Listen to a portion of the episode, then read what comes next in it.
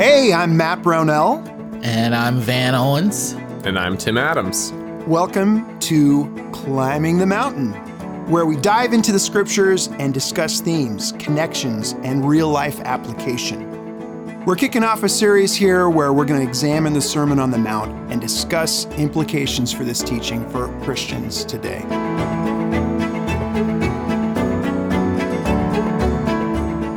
We're back, part two. Uh, Tim is going to take it away and give us a summary of where we were just last time. Great. Yeah. So we we covered a lot last time. It was it was a great discussion. Uh, m- my key takeaways were we were thinking about what is the Sermon on the Mount? Is is this a new law that's given to us? Is it an amendment to the old law? And we didn't actually land on a particular thing in last our last conversation, but we did have some takeaways. And one was whatever we might call this, the Sermon on the Mount is teaching given to us by our instructor, the one instructor, the Messiah. He's speaking with authority to his disciples. And so, however we approach this, we need to approach it extremely seriously. This is this is important teaching for our lives. That was one kind of big takeaway. But we also talked about in the new covenant that Jesus instituted in Luke 22 and is talked about in Hebrews. We don't just have new information being given to us, not just this crazy high standard that Jesus is, is giving, which is even higher than the old, old law, the Mosaic law. We actually have the Holy Spirit helping us and guiding us and equipping us to when we come to the Sermon on the Mount. And so that that gives me hope uh, as I'm reading these words and as they they seem weighty and challenging. You know, I'm not just doing this on my own under my own power.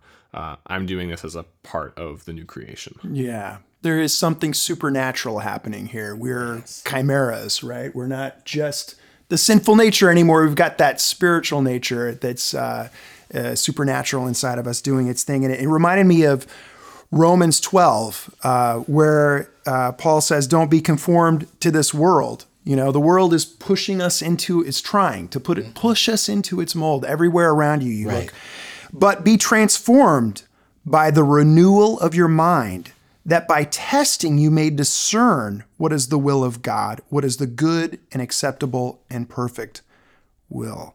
And that testing you may discern, it, it actually has uh, a meaning of that you may approve.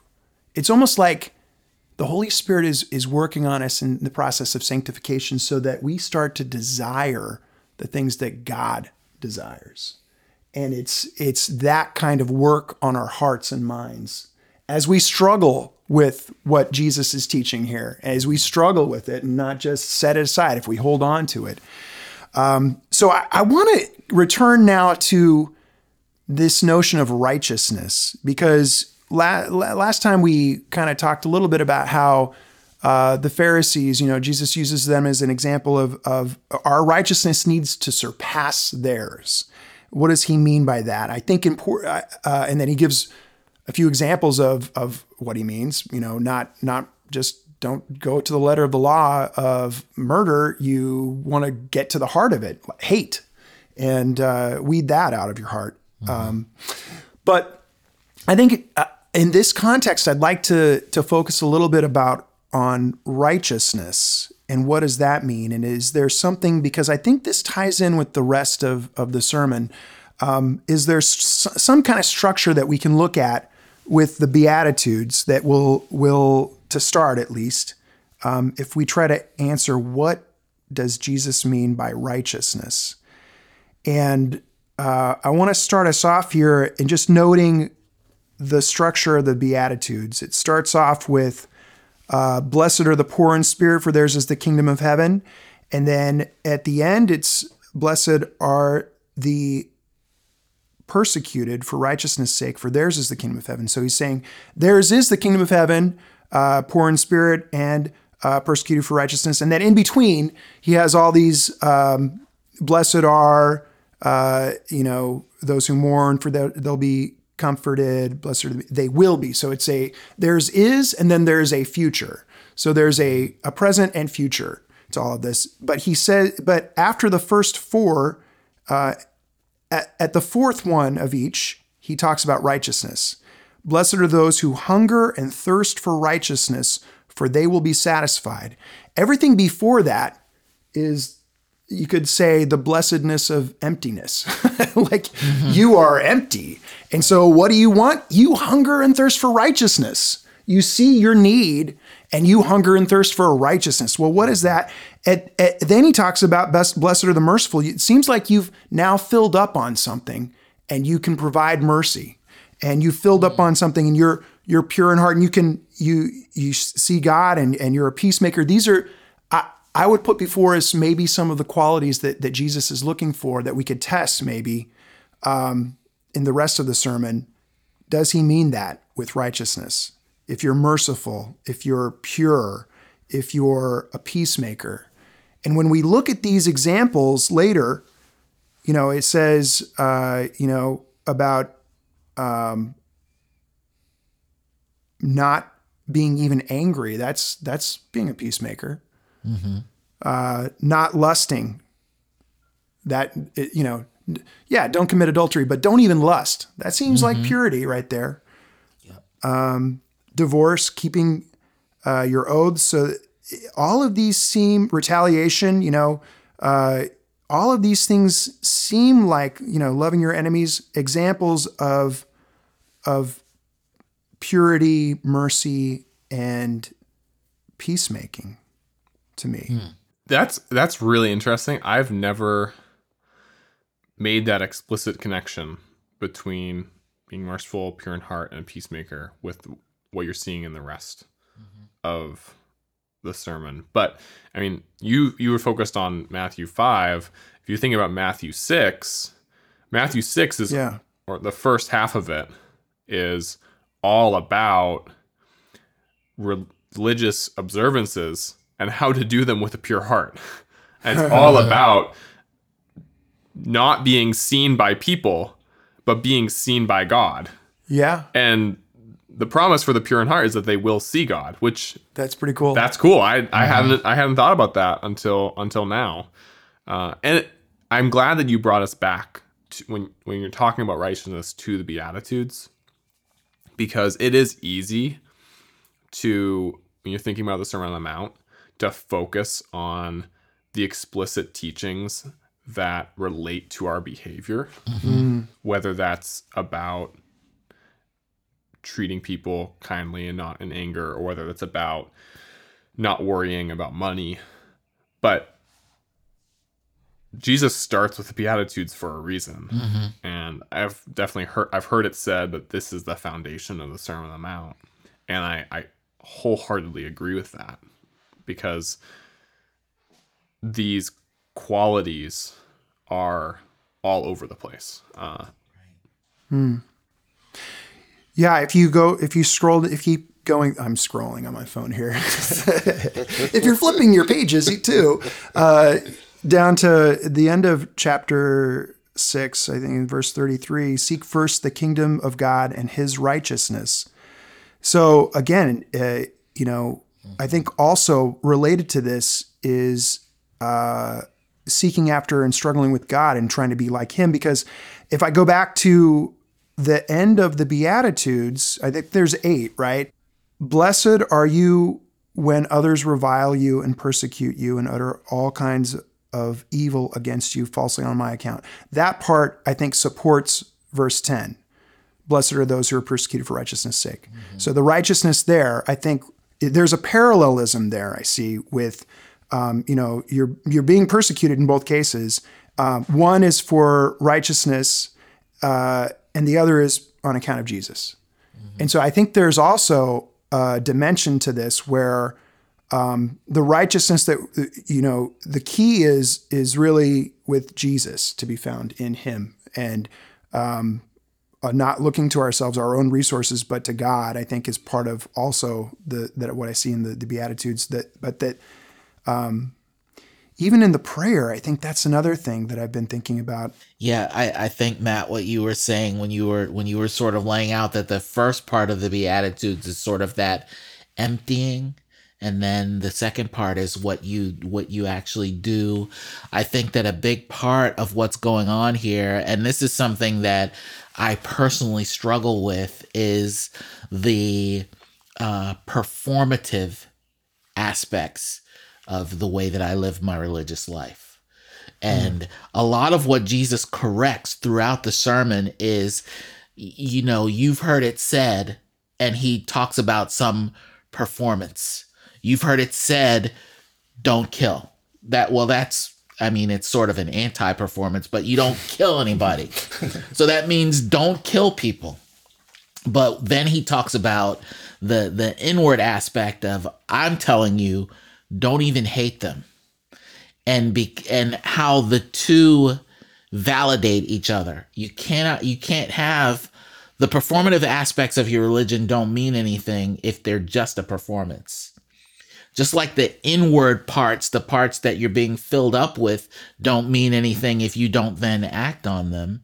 And I think what Jesus is talking about here, he's he's really, in a way, giving us a true a definition of righteousness, of what it should be, um, because the what the Pharisees and the teachers of the law called righteousness had become for many of them, just a performance. Yeah. Just how they looked to the people outside of them. And then the emphasis became how do I look?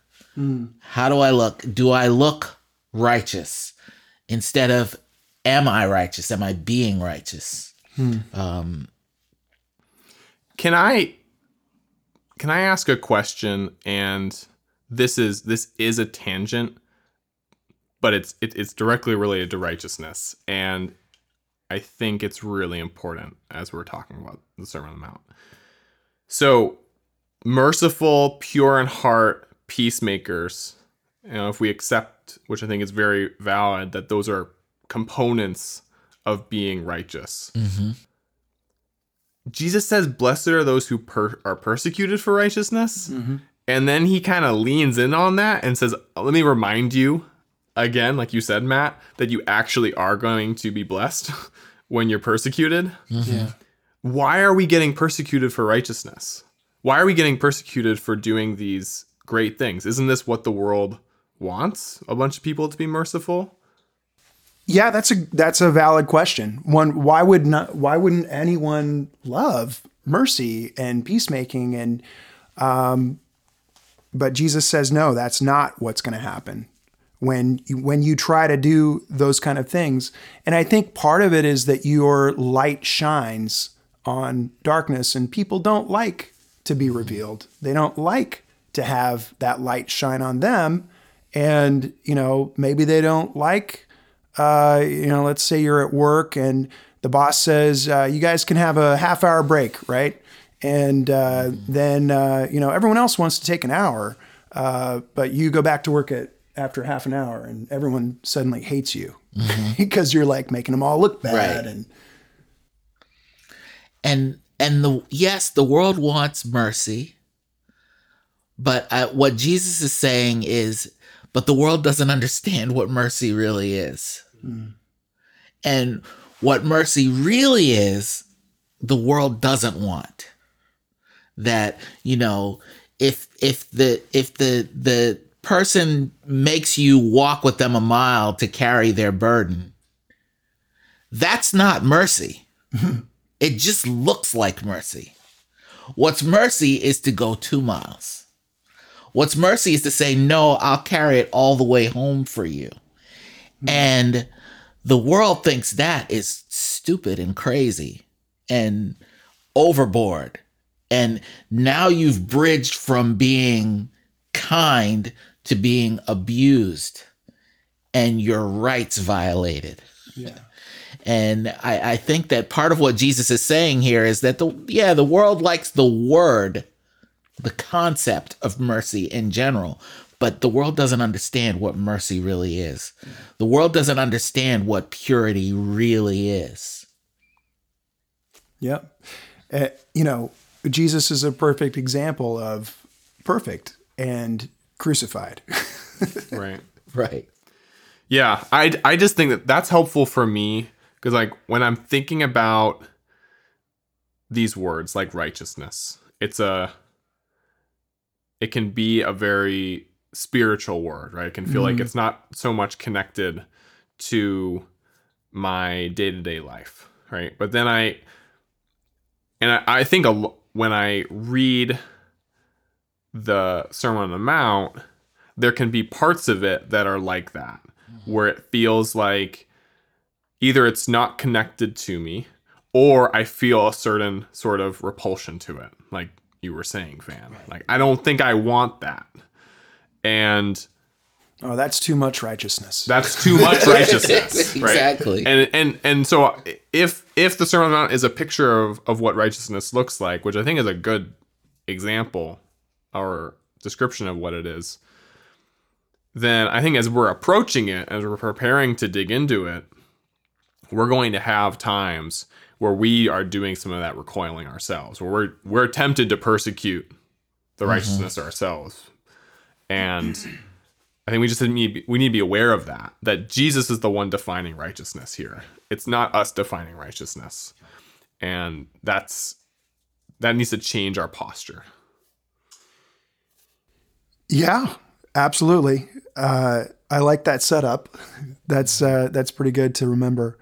Um, maybe we can also um, um, pivot to the seriousness because I think it relates of how Jesus kind of wraps up his sermon with this. Uh, the first time I read this, uh, you know, I was a religious guy. I was a pastor's kid, and uh, boy, did it get me stone cold sober. Uh, in Matthew seven, this is verse 21. Not everyone who says to me, Lord, Lord, will enter the kingdom of heaven, but the one who does the will of my Father who is in heaven. On that day, many will say to me, Lord, Lord, did we not prophesy in your name and cast out demons in your name and do many mighty works in your name? And then I will declare to them, I never knew you. Depart from me, you workers of lawlessness. Mm. And this word, lawbreakers or lawlessness, anomia in Greek, it's it, those who work iniquity. It describes the condition of being without law, either because you're either ignorant of it or you violate it. Um, it can also mean uh, contempt um, in violation of law, basically wickedness. Uh, so I think Jesus is saying um, we really need to take this pretty seriously. He's ratcheted up the stakes like this pretty hard, uh, pretty high, uh, because you're shut out of the kingdom of God. He's saying uh, he doesn't know you. And I think you, I think this relates back to what we were seeing in the Beatitudes about um, never really being satisfied unless you hunger and thirst after God's righteousness. It's sort of a summary, I think. Um, uh, you know, at the end of, of Matthew 5, where in verse 48, he says, Be perfect as your heavenly Father is perfect. Right. And I think unless our passion in life is to know God in the struggle, to be like Him in the world, we're just doing religion. It's not relationship. Yeah, I I just I guess I want to just echo how important that is. Um I think the I, it makes me feel so grateful for the Holy Spirit because yeah, Yeah. Matthew. I mean, it's not like he just gives one hard teaching at the end of Matthew seven. He has like four back to back. Right, enter through the narrow gate. It's gonna be hard. Watch out for people who teach you things that you know sound good but aren't don't bear fruit Right? make sure to do my will mm-hmm. and you you could even think you're doing it right you could be doing miracles in my name but not be doing my will and by the way hear what i say and put it into practice it's like so it's so challenging but he does say at the very beginning, like, blessed are the poor in spirit. Mm-hmm. And so it's like recognizing that we're we're struggling is and it's going to be really hard. Yeah. He he wants us to do that. Instead of it being something we have to like pretend will never happen because we're gonna get everything perfect. Right. I think Yeah. that's that's exactly what this sermon does to me when I read it and I meditate on it. It makes me it crushes me and it brings me back to the the beatitudes again. I circle back to them and think, "Oh my gosh, I need God. I can't do this." And uh, I'm convicted by my sin and I and I I want to change and I and I feel oh man, this is hard. And uh, eh, but I think it would be much worse if we never looked in the mirror, you know, and just coasted. Right? That's that's the that's the lazy river to hell right there. Right. Yeah, and you know the and then he ends the sermon talking about building. It's something that you are building. It's not something that you are um sort of in what I was saying before. If I thought if I memorized it, I would have it. It's not something that it that doesn't work that way. It's something that I have to build, mm. and I have to build it on the right foundation. You know, if you build your house on the rock, it'll stand in the storm. If you build it on not the rock, the rock being Jesus, if I build it on my own character, if I build it on my own performance, if I build it on my church attendance or on my denominational affiliation or on my education or on my talent or on anything that's not that rock, which is Jesus, then when the storm comes, it's not going to stand. Hmm. And it's something that we're we're building. I, I really love the the thought of that because building involves creativity and it involves collaboration. It involves it, it involves other people. It involves the holy spirit. And it it it it's sort of an encouragement at the end of all that really hard stuff at the end where it says you you might look like you're on the way but you might be going in the complete opposite direction. Because I've got to build it. And I've got to realize that as long as I'm on this side of eternity that building continues that building is something that has to keep going on um yeah this is Yeah. this is good stuff I I love you like leaning into that analogy because Jesus is so good with his analogies. and uh, when I, when I think about kind of the, the quintessential analogies that Jesus makes about this relationship of walking with him and it being a process of obedience and grace and love. I think about uh, John 15. I don't know if you guys mind if I just read Yeah, a few please. verses Oh, there. go for it. Because I think this is this is at the end of Jesus' ministry, and he's kind of ref- reflecting back, and he's reminding his disciples of the paradigm. And so he, he Matthew seven, he uses that idea of, of builder, and here it's it's gardening. It's the gardening analogy. So uh, in Matthew fifteen, verse one, he says, "I am the true vine, and my Father is the gardener. He takes away every branch that does not bear fruit in me. He prunes every branch that bears fruit, so that it will bear more fruit." You are clean already because of the word I have spoken to you. Remain in me, and I will remain in you. Just as the branch cannot bear fruit by itself unless it remains in the vine, so neither can you unless you remain in me.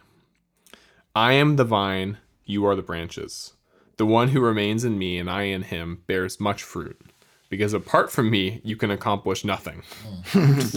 If anyone does not remain in me, he is thrown out like a branch and dries up, and such branches are gathered up and thrown into the fire and are burned up.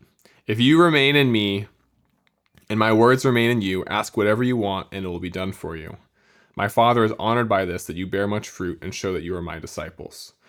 So, I mean, there, right? Jesus is like really hitting this point. You can't do anything right unless you That's remain so- in me. that's so cool And but if you remain in me, you're going to be pruned Yeah. So you keep on bearing more fruit. Right. Um, and then I think my question then is like, well, how do I remain in you, Jesus? Right. And so then he answers that in uh, verse 9 and 10. He says, Just as the Father has loved me, I have also loved you. Remain in my love. If you obey my commandments, you will remain in my love, just as I have obeyed my Father's commandments and remain in his love. And so, I mean, he talks earlier about loving, right? Loving Jesus, he's, you're going to keep his commands. And I appreciate what you sh- shared, Matt, that it's not, it's not that they're like equivalent, mm-hmm. right? Let love precedes obedience, but love can't be absent from obedience. But I think here it's like the analogy is just like it's a vine, right? It's just all linked up. Like we can't separate ourselves from Jesus. We can't separate Jesus from his teachings. We can't separate Jesus' teachings from our lives. Like it's just this all this mass that is continuously growing and building and bringing God glory uh, in that pruning, growing process. Yeah. I don't know if you, any of you have rose bushes. I have. Uh, I've killed a few, and uh, I'm, I'm in the active process of killing one now. the the blight got one, and I didn't know if you clipped one, you could, could take it over to the other one. I figured that out though the hard way. Um, but we have one beautiful rose bush left, and uh, what I've learned though is you you really do need to prune the the heck out of them a lot, and Right. that is what they need. They really thrive after that, and uh, I I like this. Um, I do think um, this reminds me a lot of um, the love piece. I I think of as God loving us first, and uh, because He did, uh, we have a chance to love Him, and that it is all intertwined. And thank goodness we have the Holy Spirit, and uh, we remain in Him, holding on to His commands, not letting go of them, returning to them again and again and again. We fall down, we pick ourselves up, we go back, and uh, we're going to keep getting pruned, and that's going to feel really hard, but it's going to prepare us to bear fruit, and that's something that just you know my rose bush produces flowers because it's just stayed there.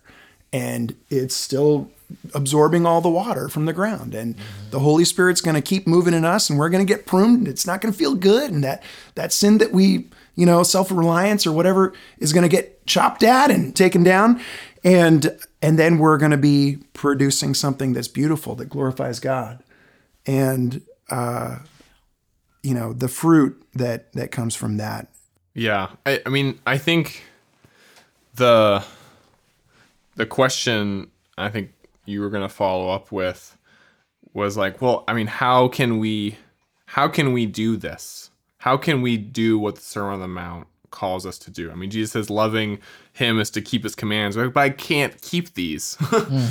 And so what happens if we sin? What happens if we fall short of of the commands that uh, that are being talked about here? Um, are there- are there scriptures that you guys think about when you're thinking about that process of hmm. sinning and getting back on your feet again, or fall, or even you know sometimes it's not the sins that we do, but it's the good that we don't do. Right? How Yeah. how do we how do we move forward in those times when we're like, I want to love Jesus. I want to keep his commands. But I feel like I'm I'm having trouble holding on to this. What what what what do you guys think about that? I guess it's like the, the process of sanctification, right? This process. What what keeps you guys going? God's mercy. I think I think um, the world lies to us, and we have to keep going back to His Word. I'm I'm not okay if I'm spending if I'm not spending time in the Word. If I'm not reminding myself of what's real. I get weird real easy. I'm so my natural inclination is to be self-reliant and rely on my own strength and not look to God. And the more that I realize the the more I read the Bible, the more I realize I have to keep my eyes focused on Him. And um, yeah, I'm going to mess up. um, and I've I've started to to realize um, the longer that I've been holding on to to Jesus that um, I've tasted more of His mercy, and it's made me more secure. And I think that um, I I am an insecure person in that I want people to like me. And so talking about my sin is hard and I don't want to look bad. And I don't want people to think, oh, why would you be struggling with that? That's stupid. And shouldn't you be further along? And I often think, yeah, I should be. I, thought I'd be a lot further along than I am right now, you know? Uh, but I'm not. And uh, I am um, really grateful that I have mercy. And I think that uh, you got to just keep going back. And these are some of the verses that I think help me, you know, um, to remember and to focus on on on Jesus. Yeah, I think that, and and um, you guys and our virtual audience out there is going to have to forgive me because it's getting late at night where I am right here. So I'm not recalling the scripture. I believe it's in Philippians where it talks about uh, attaining to or living up to what you've already attained. And I think, you know, being having been a Christian as long as I have, um, th- going on 40 years. Now, anything that you've been doing for 40 years, you ought to be really, really, you ought to be an expert at it. And sometimes I feel like I'm a novice all over again. And passages like that help me because they help me to understand that. So I, I'm not trying to, I'm not trying to uh, cure cancer here. I'm trying to live what I already know, what I've already experienced. Because what happens is when I sin, so when I when I fall to something, I in my mind I want to say, well, see, you're a loser. You've always been a loser. You're always going to be a loser. And I want to park there and I want to stop there. But then I think, uh, no, I, I'm not a loser. I know what God has done in my life. I know what it takes. I know, like you were saying, Matt, I know that if I'm not in the word deeply and consistently and for me, because I need it, not because I need to teach somebody that, not because somebody's going to ask me, what's your Bible study like these days, or what are you studying in your Bible, but that I do it because I know that I need it, because if I don't do it, I'm a mess. And that's what that's what keeps me going. That's what keeps me saying, you know what? You're not a loser because the Holy Spirit is in you. Hmm. And it's not it goes beyond you're not a loser because you've been doing this for 40 years and there's you get there you know longevity counts. No, I'm not a loser because Jesus loves me and I love him. The Holy Spirit is in me and I know how to get back out of this. My my sinful nature wants to tell me, no, you don't know how to get. You're you're you're not going to. And it, it it's that that keeps me going. That that that that that the Holy Spirit is in me, groaning, communicating things that I can't with my mind, but that helps me with my spirit. Yeah. When I'm weak, then I'm strong. If I can just keep focused on Jesus, I am, you know, he he carries me, and I think um, the so much of faith, you know, how we are we live, uh, is just keeping our eyes focused on Jesus. I mean, the author and perfecter of our faith, right? Right. Uh, I think that uh, when I read things like John 1, where it says, In the beginning, the Word was with God, and the Word was God, the way that he uses that with word, it actually means toward. Jesus' whole orientation is toward the mm. Father. And you can see that the rest of the, you know, Right. he says, Oh, I can only do what I see my Father doing. I only say what my Father's told me to say. And that is so amazing, right? Yeah. He models what faith is for us. Mm-hmm. Look to God. Yeah.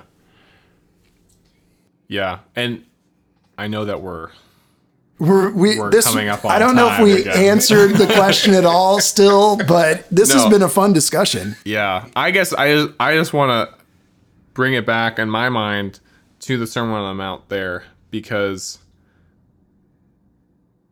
I think the Sermon on the Mount is supposed to and can serve as this amazing way of coming back to Jesus. Yes. uh, that it's it's that look in the mirror of where am I compared to where Jesus wants to be. And each time I look at it, every year, every month, I look at it again, I'm going to see a new smudge on on my face that I need to wipe off, and uh, that's it's it can be difficult and it can be scary. And i i know doing that for 40 years. That must be like wow like this is this is a lot of work to keep on going through this. But it to be able to do that in the in the hope and the confidence that Yeah. we're we're doing it with Jesus we're doing it in communion with the Holy Spirit and that the Holy Spirit is using this as a tool to make Yeah. us more like And, Jesus and so maybe to wrap up here, uh, I, I don't think that if I was to answer this, the Sermon on the Mount is uh, new law in the same way the old law was like, here's the letter of the law, and you've got to go up to this, and and because people went up to the the edge, and then whatever it didn't say that, okay, and I've got all these loopholes now, and I can, or they went to the other extreme of building a hedge around the Torah, and you know I'm not even getting close to it, and Jesus came in through and uh, had a lot of fun, I think, breaking those hedges down, and uh, but it's more getting to the heart and getting to the motivations and getting to relationship and and almost to that point where what I the correlation I, I see in Romans 12 about uh, by testing you may discern like that our hearts would change